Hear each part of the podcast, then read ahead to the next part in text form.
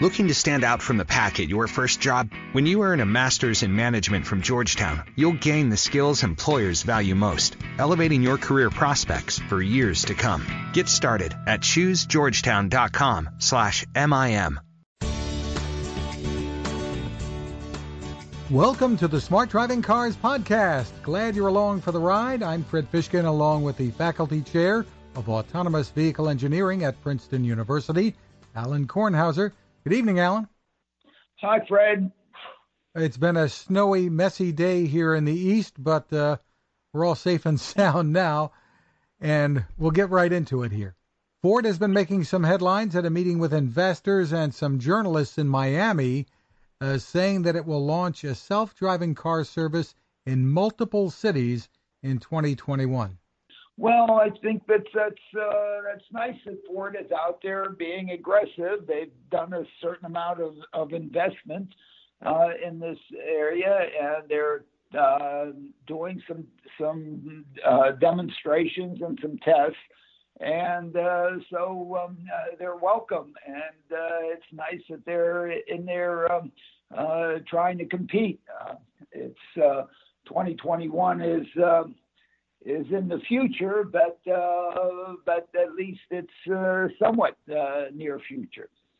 Well, that's when they're talking about having this uh, commercial service. Uh, they did take some journalists for a ride in self-driving vehicles with safety drivers on board. We should add, and, and showed how their technology was able to do things like avoiding double-parked cars, pedestrians, and and bicyclists and I guess some journalists who were out there uh, were pretty impressed with what they saw. Yeah, well, I think that's all very good, and, and certainly they should be doing it with uh, with attendants on board. I mean, it it really doesn't prove anything uh, to do it without attendants on board. What they need to do is is get themselves up to a level of confidence uh, with the technology that they can actually uh, deploy it uh, with uh, without attendants on board because um, otherwise it's not a business. Uh, it's uh, you know it's a research project or it's a demonstration, but um, it, it can't scale and it can't uh, really provide any societal benefit. Or the the the amount of societal benefit that, that it could if it was a real business doing it without attendants. You know, and they're saying they're investing something like $4 billion over the course of about five years. And they expect this whole thing to be profitable. Uh, I don't know if they mean from the get go, but uh, they're, they're looking at this as uh, the ride sharing service as, as being a moneymaker for them. Obviously, there's going to be plenty of competition. Well, uh, there's competition, and, and it's good that they see this as a uh, profitable potentially profitable operation uh, as opposed to it being like mass transit is today, uh, being something that is subsidized and needing public support. Uh, so that's that's all good, and um, and God bless them. Uh, one, if they provide a, a valuable service, uh, people should be willing to pay for it, and uh, they deserve a profit. So, um, uh, and, and of course, uh, many of us uh, believe that, in fact, uh, mobility is valuable and that people are willing to pay for it, and and therefore gives people an, op- an opportunity to make money. Ford has been making money selling cars, providing mobility through the sale of cars. there's no reason why they can't provide mobility and make money without selling cars, but just providing the mobility as a service. Uh, so God bless them. Well, part of their message seemed to be with uh, with what they've been doing in, in, Miami over the last two days that uh, they're they're farther along than a lot of people give them credit for. Is what their message seems to be. Is that how you're seeing it? Well, that's how I'm seeing it. Also, they they did some uh, substantial investment over the past few years, and they certainly have had teams of people working on the, the technology to be uh, able to perform um, uh, driverlessly. And so um, it's good that, and there's no reason for them to be out there um, telling anybody anything else up to this point. Uh, but now that they're uh, really uh, doing some demonstrations with with Walmart and a few other folks, um, and uh, and seriously doing it to provide mobility in, in Miami, um, uh, it's good that they're out there at least um, touting what the, they've accomplished to date. Yeah, and that uh, thing with Walmart, uh, they're talking about uh, starting up a, a self-driving grocery delivery pilot. Uh, yes, and I, I think that's that's good. Also, again, if you can provide the, the mobility uh, without attendant and driverlessly, uh, then it's not only people that need to be moved, but it's also goods. And um, and of course, uh, why not do it uh, with a good partner like Walmart? Uh, Walmart is certainly trying to uh, go in there and compete with Amazon in terms of uh, the delivery of, of goods to people's homes. And so um, I think it's a great partner for them to have. And since you mentioned uh, Amazon, we'll, we'll bring up uh, you had been hoping to to lure the, that uh, HQ2 into New Jersey, but Amazon has picked uh, Northern Virginia and Long Island City in New York, kind of splitting the HQ2. But uh, I guess you're hoping some of the technology that, that, that we focus on is going to come into play with, with what they're doing wherever. Right, and and I think uh, I think their choice of Long Island City is uh, is uh, is a wise one. It would have been nice if it would have been on this side of the river as opposed to that side of the river. Uh, but again, uh, you know, there's an enormous market for them uh, within the, the Northeast, and uh, and having a position in the Northeast uh, uh, in Queens uh, is an excellent place. Uh, it's good that they didn't pick Manhattan um, because uh, my goodness, there's enough there. Uh, but in fact, uh, doing Queens, uh, they can probably provide a great deal of value to uh, to the people that live there, as well as uh, providing opportunities for many in the Northeast. Uh, so, um, uh, welcome to the New York metropolitan area. Uh, great that you picked us. Um, Crystal City, uh, well, I don't know. I, uh, I guess because the Washington Post is there and uh, Jeff Bezos is uh, maybe there some of the time. Uh, but uh, why go in and compete with a bunch of Beltway bandits for people and so on? I don't know. But uh, anyway, um, I guess uh, Crystal City welcomes them too. Well, Waymo, in the meantime, will reportedly launch its paid driverless service early next month in Arizona. Uh, it will operate, according to Bloomberg, under a new name, uh, competing with Uber and Lyft. And Alan, you raised some questions in your latest newsletter. Well, I just I just want to see them do it. I, you know, I, we've heard the gunners for a long time. Uh, when when are we going to hear the doers? And in fact them being out there, but it has been their schedule to do it by the end of the year, and they are still on schedule. And uh, I guess because uh, there's this in the media, it must mean that uh, at least there's some information being leaked um, out of um, out of Waymo that in fact they are doing it, and uh, and they will do it. So um, you know this isn't just accidental. Um, uh, I think uh, I'm sure it's part of uh, the whole plan uh, to start the service, and um, and that's great. Um, I think that uh, one of the the issues is is going to be at least early on. It's going to be driverless, but I'm I'm almost certain it will be driverless with an attendant. Um, and that's fine in the beginning. Um, but uh, but the real hurdle in terms of making this into a business uh, that scales and really does begin to deliver the, the benefits to society that it has the opportunity to deliver, it, it has to get to attendant attendantless. So it not only driverless but no attendant. And um, and I and and it probably will be with attendants in the beginning, and it probably should be until we all get very comfortable with it and the all includes not only the, the people that are using it, uh, but uh, people who live in the communities through which these vehicles uh, will operate, and, and also uh, the public sector in terms of uh, various uh, elected officials.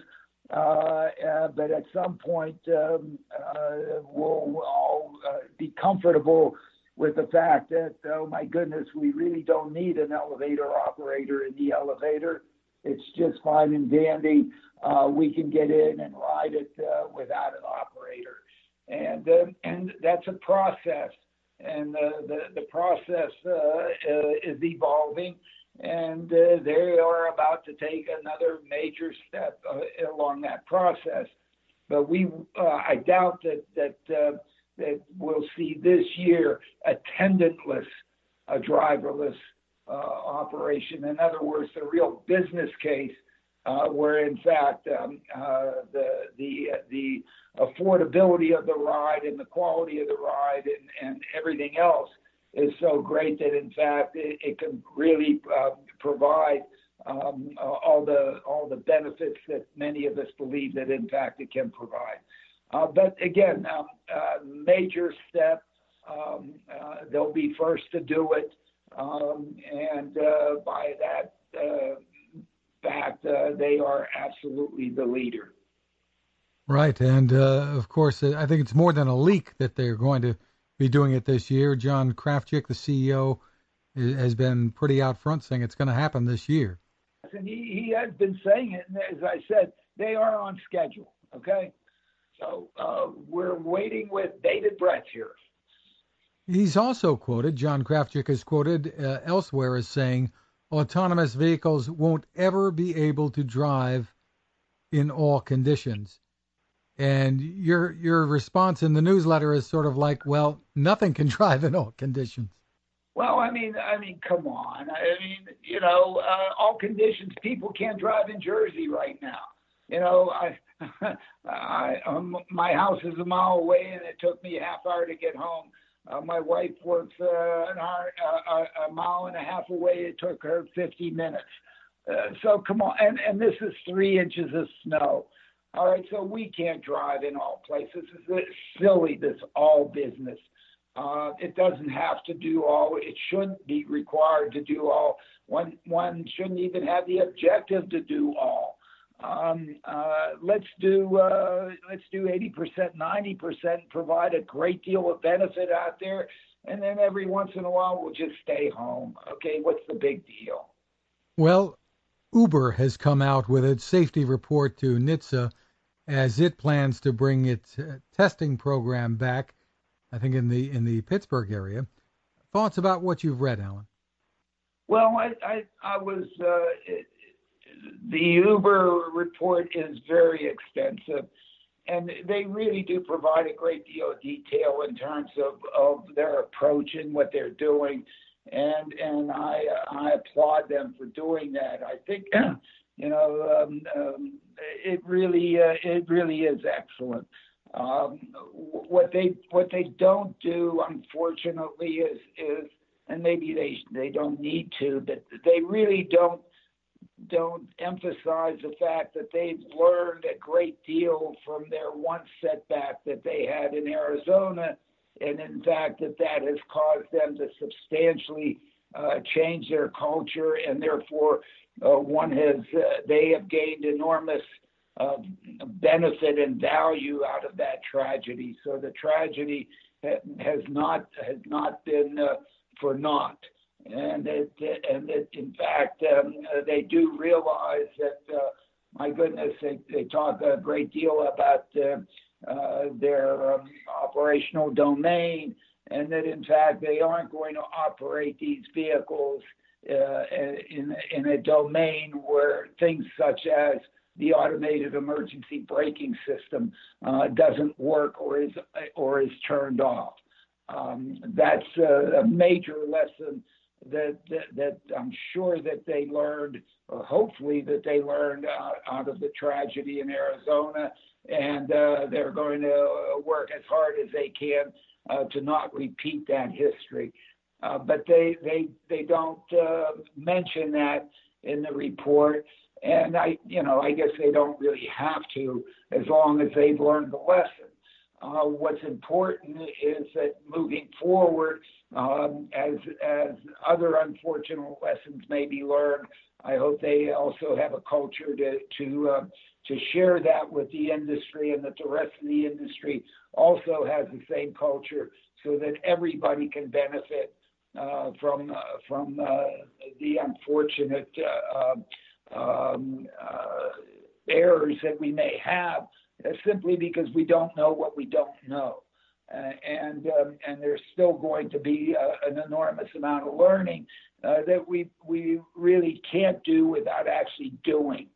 And so, um, and so I hope the whole industry sort of uh, in terms of their safety programs really has it that, that in fact they'll, they'll cooperate when it comes to safety as opposed to compete when it comes for safety. Uh, everybody, it's in everybody's best interest uh, to have these things be safe. Everybody will benefit from it being safe, and everybody really um, uh, takes it on the chin if if even one person falls down uh, in the safety area. So it's uh, it's really uh, all for one and one for all in, in dealing with safety. Uh, but uh, again, to to uh, to praise them, I think they they put out an, an excellent report. And of course, with an expected IPO on the way, there'll be even more pressure to bear on them to, to do things right, I, I assume. Not that it should take that. Well, of course. I mean, they can't trip again okay? Uh, because uh, that's, I mean, it's already affected their their IPO. It would affect it even more, and um, and uh, probably kill it. Uh, but uh, but uh, again, this was not. A, um, um, let's say a public relations document that was put out there. This actually uh, had some substance in it, and again, uh, I um, I applaud them for that. Forbes has a report out headlined "Self-driving cars may kill that old real estate mantra of location, location, location." And you had some comments about that. Well, you know, maybe, but again, uh, one has to know what a self-driving car is. If it's my definition of self-driving car, uh, then in fact, uh, you know, uh, it's, it's going to allow people to uh, to uh, live wherever they, they farther away, and of course, then uh, you know, location. I don't know what it does to location, but it certainly uh, doesn't um, doesn't improve uh, congestion or or or utilization of energy or or um, uh, pollution or the environment. Uh, but the driverless entity, um, uh, not so sure. Uh, because uh, in fact uh, then uh, locations um, that are that are tight together might in fact uh, be better served by driverless and again you know location will be important. So um, maybe but but we don't know yet. Well, there's also in the half baked stuff section of your newsletter this week uh, a headline that says Waymo GM to deploy self driving cars with or without Congress. Well, yeah, I mean, um, in a sense, uh, th- that whole discussion of uh, where the Washington sits with respect to all this is, um, is I, uh, well, I guess you know, people in, in Washington have to write something. Um, uh, Washington and and public sector is way behind um, the companies on all of this. And in some sense, um, uh, doing regulation at this point with respect to these industries is, is not uh, not the correct thing to do at this particular time. One doesn't know what to regulate or how to regulate. We're way, way too early for regulation. Uh, we have so much more to uh, to learn and so much more to to appreciate or or uh, or the subtleties uh, to understand. Uh, to start in there with uh, regulatory swashbuckling out there, trying to have Washington lead. Washington can't lead on this. Um, the cat's out of the bag. Uh, the private sector sees this as an enormous opportunity uh, to provide benefit and mobility that the public sector has been completely unable to, to provide, and uh, to do it in, in an affordable way uh, and make money off of it. And so they should be given the opportunity uh, to do that. That said, because this is an, a business uh, decision now, uh, as opposed to a societal de- decision, Wall Street is acting as the regulator. And, uh, and as the regulator on this, uh, Wall Street wants performance, and the performance that they're, they're, they fully realize has to be a performance in which uh, the safety element of all this, which is the key public sector responsibility here, is is something that is paramount because uh, Wall Street well knows uh, that uh, uh, that if safety is not is compromised in any way, that in fact the industry will will will die at the vine. That, they'll never get off the ground. And so, especially in the beginning, uh, the entity that's that's actually uh, best prepared uh, to provide uh, some sensibilities and regulation uh, over the emerging technology is in fact Wall Street. Wall Street is doing it. Once it gets out there and, and we know a lot more, then maybe the public sector can go in there and, and basically um, provide uh, the regulatory oversight. Uh, but um, again, um, uh, I think that um, uh, Washington uh, should sit there and maybe threaten a little bit, uh, but just sit back and watch and learn.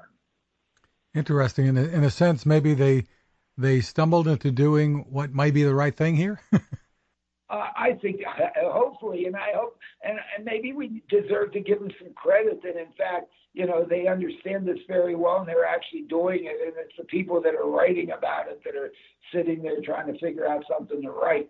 Uh, but uh, and and I, I really I believe that that's that's really true that the at least the people that I know in Washington, they do understand this, and they do know that that in fact um, um, uh, that that's what I just described exists, and and they're just as happy uh, letting uh, letting the industry uh, move forward, but they're sitting there watching, and not much damage can be done anyway, since we are so at the beginning. As I've said several times, you know, if we compare this to the evolution from the from the uh, horse to, to the automobile, um, you know, and we take the beginning of the automobile to be the uh, the Benz patent in uh, in January 31st, uh, 1886. Uh, we are we're still uh, not uh, in the in the uh, uh, 20th century yet. You know, we're probably sitting at uh, in 1895, 96, 97 in our evolution of this technology. Uh, Henry Ford uh, hasn't hasn't appeared yet on the scene, and and you know, uh, and think if in in 1900, you know, Washington was saying, oh, we have to regulate, and all these articles would appear about about whether or not we're regulating or not regulating this stuff. It'd be, you know, completely silly. So um, anyway, that's that's sort of my perspective on the whole thing.